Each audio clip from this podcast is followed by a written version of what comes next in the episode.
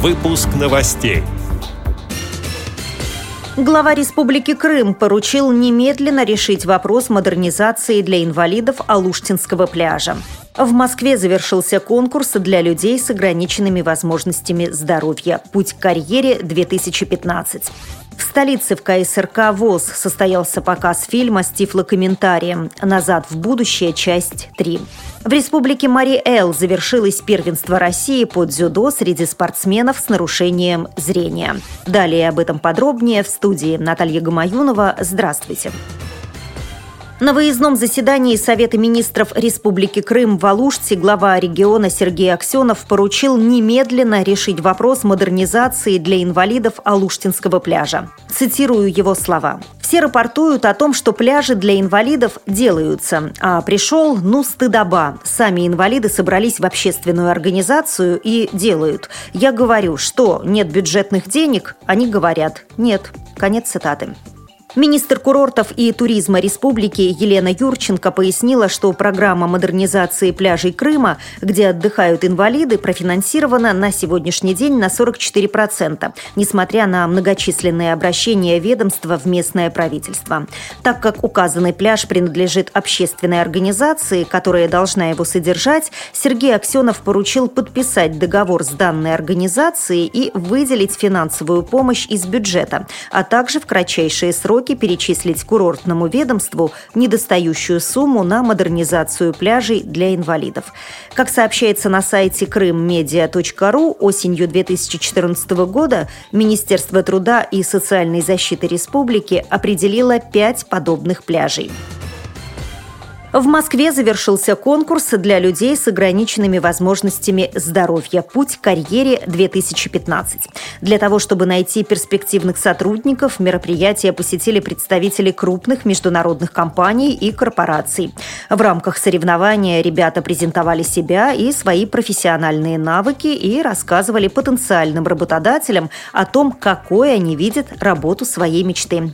Также они приняли участие в деловой игре. Согласно заданию, надо было выстроить маркетинговую стратегию и увеличить продажи кондитерской продукции фирмы «Сладкий мир» в условном городе Китеже.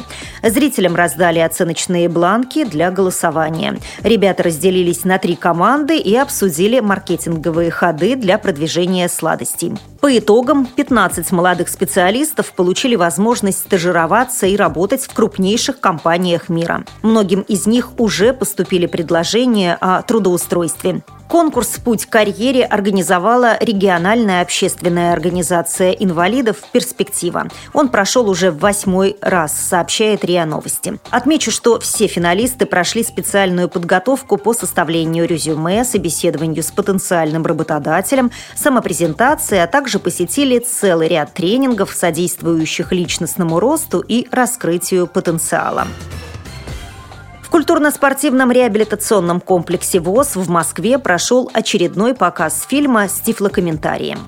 Зрителям была представлена третья часть популярной приключенческой картины «Назад в будущее». О том, чем отличался этот показ, рассказывает начальник отдела по работе с молодежью КСРК ВОЗ Иван Онищенко. На показе мы постарались продемонстрировать квадрофоническое звучание, объемное звучание, в котором заложена информация о пространстве, перемещении объектов, людей, музыка совершенно потрясающая вчера звучала. До самого последнего момента мы не знали, пойдет у нас все или нет. Были определенные опасения, но, слава богу, все состоялось. И мне показалось, что зрители оценили такое звучание.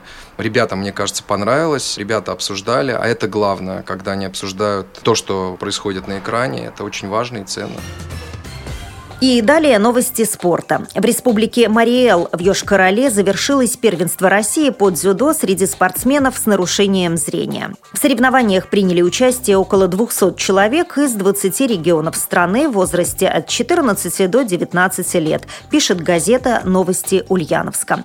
По итогам состязаний бронзовыми призерами стали Иван Мошин, Анатолий Мартьянов и Вера Муртакова. Серебро завоевал Ильфат Хамитов. Победителями стали Дарья Стакан Романова, Виктория Алексеева и Айрат Хамитов. С этими и другими новостями вы можете познакомиться на сайте Радио ВОЗ. Мы будем рады рассказать о событиях в вашем регионе. Пишите нам по адресу новости собака ру. Я поздравляю вас с наступающим праздником и желаю всего доброго. До встречи!